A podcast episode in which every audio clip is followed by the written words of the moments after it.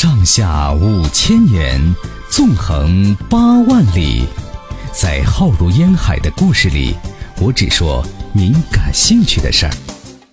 晚星画传奇。刚才呢，我们讲了当得最久的太上皇赵构，下面说一说明朝的一位皇帝，杀害民族英雄的太上皇明英宗。咱们接着说。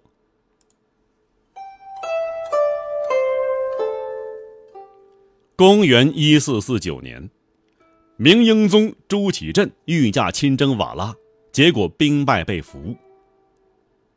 你想啊，国不可一日无主啊！很快，在群臣拥护下，成王朱祁钰继位，遥尊朱祁镇为太上皇。第二年呢，明军取得京城保卫战胜利，朱祁镇被释放回国，继续他太上皇的生涯。可日子挺惨的。七年之后，大臣石亨乘朱祁钰病危之际发动兵变，迎朱祁镇复位，得以重见天日。朱祁镇复辟之后啊，马上杀害了民族英雄于谦，使他为后世所唾骂。那么这一切啊，都得从土木堡之变说起。土木堡之变呢，又称作是土木之祸。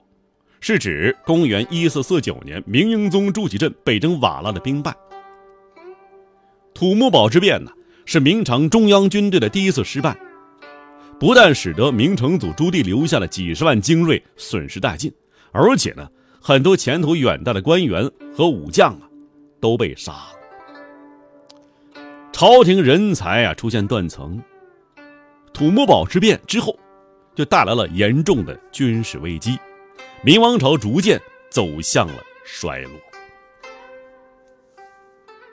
土木堡之变呢，就要说一说瓦剌首领也先。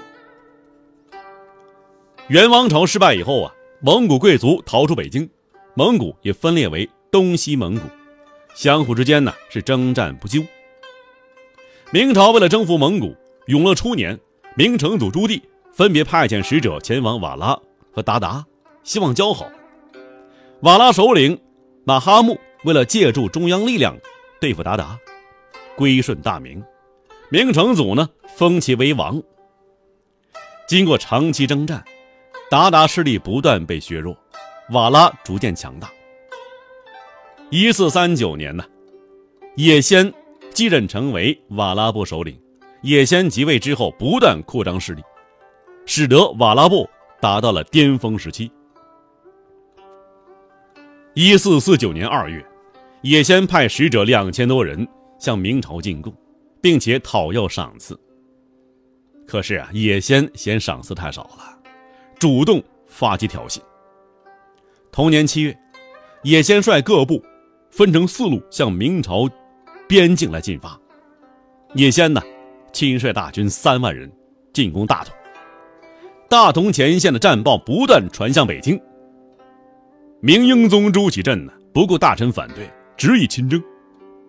一四四九年七月十六日，明英宗朱祁镇命令他的弟弟朱祁钰据守北京，然后呢，率领官员一百多人，带领五十万京师，从北京出发。一四四九年八月一日，明军到达大同，也先呢，为了诱明深入，主动撤军。朱祁镇呢，看到瓦剌军北撤了，仍坚持北进呢。后来又听说前方战败消息，惊慌撤退。行军路线多次改变，导致士兵疲惫不堪。到达宣府啊，瓦剌追兵追袭而来，明军又是狼狈逃到土木堡，瓦剌军进逼明军。明军在土木堡被围，这土木堡啊。地势很高，没有水。士兵们呢口渴难耐，但是明军呢在土木堡就地防守，也先也没有好办法，便假装投降。结果呢，明军朝臣刚带军队走到河边准备喝水，干渴的士兵啊就自乱阵脚了。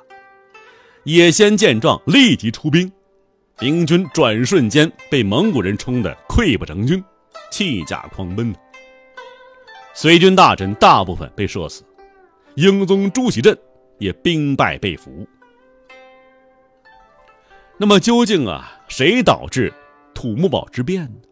很多人都认为啊，是大太监王振，是他政务专断，影响了明英宗朱祁镇的决策。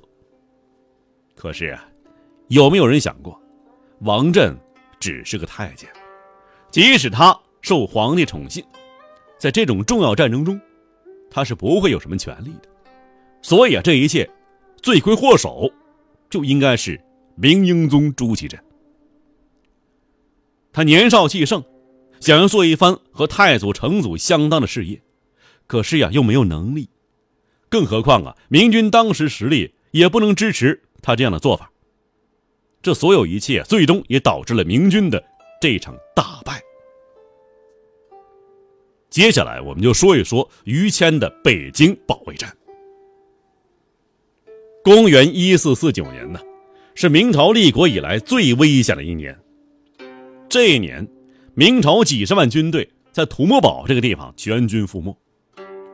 瓦剌首领利用被俘的明英宗，骗开。各地边防城关，一路南下，兵锋直指北京。大明形势万分危急，这已经到了稍有不慎，大明江山就化为乌有的地步。然而，在这个紧急关头，主角于谦出场了。我们看一看呢，于谦是如何化解这场危机的。土木堡之变。摧毁了明朝的主要军事力量和中央指挥枢纽。那么这时候啊，北京城群龙无首，人心惶惶。在已经失去政治军事核心情况下呀，很多大臣都主张南迁跑吧。只有于谦等人呢反对，坚决反对。他们力排众议，最后成功守住了北京。这于谦呢是一介文官，并非武将啊，在此之前。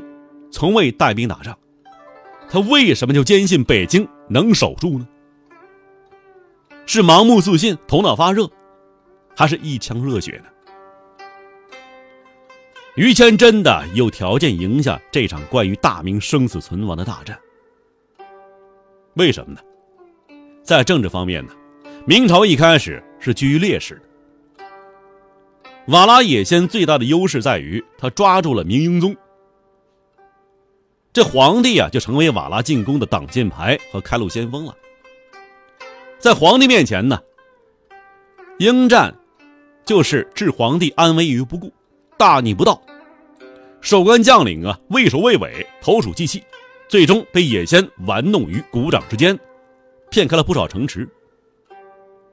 于谦呢，就看到了野先把明英宗作为筹码，他针对性的提出了社稷为重。君为轻的口号，在皇太后支持下呀，另立朱祁钰做新君，尊明英宗为太上皇，巧妙化解了政治上的劣势。随着北京的政治核心重新构建，野先生手上明英宗啊，也从王牌变成摆设了。你不是皇帝了，对吧？你太上皇了，没权没职，拿皇帝转城池。行不通了，那只能硬着头皮呀，和明军硬碰硬来打了。这是政治上。军事呢，自从朱棣迁都以后啊，北京那就是明朝的政治中心，明朝的宗庙、政治机构都在北京，北京政治基础极其深厚，民间认同度也非常高。南迁呢，会让明朝失去长城这样的战略屏障。和幽云十六州的战略要冲，南方无险可守，啊，根本是无法阻挡蒙古骑兵的冲击的。于谦另立新军，成功化解了明朝的政治困境，也使得固守北京成为理所当然的选择，也为守城之战的成功奠定了基础。在军事方面呢，虽然明英宗朱祁镇。和太监王振败光了明朝的一线精锐部队，但是明朝啊，这政治根基没有动摇。这时候仍有大量的战斗力量，虽然差呢，但人数众多呀，这是二线部队，数量上对瓦剌呀形成绝对优势，而且在于谦的坚持下呀，大明朝固守北京的战略决心已经下了，因此就能够快速调动军队，这很快组建起一支二十二万人的守城部队。另外还有一点呢，外地秦王军队源源不断的向北京开来，野先率领的瓦剌军长驱直入，后方像宣府、大同，战略要地啊还在明军手中呢。瓦剌想要取胜，要必须速战速决，要迅速拿下北京城，否则腹背受敌，危险处境，很容易全军覆没。况且啊，那时候明军还有一个制胜法宝。就是火器。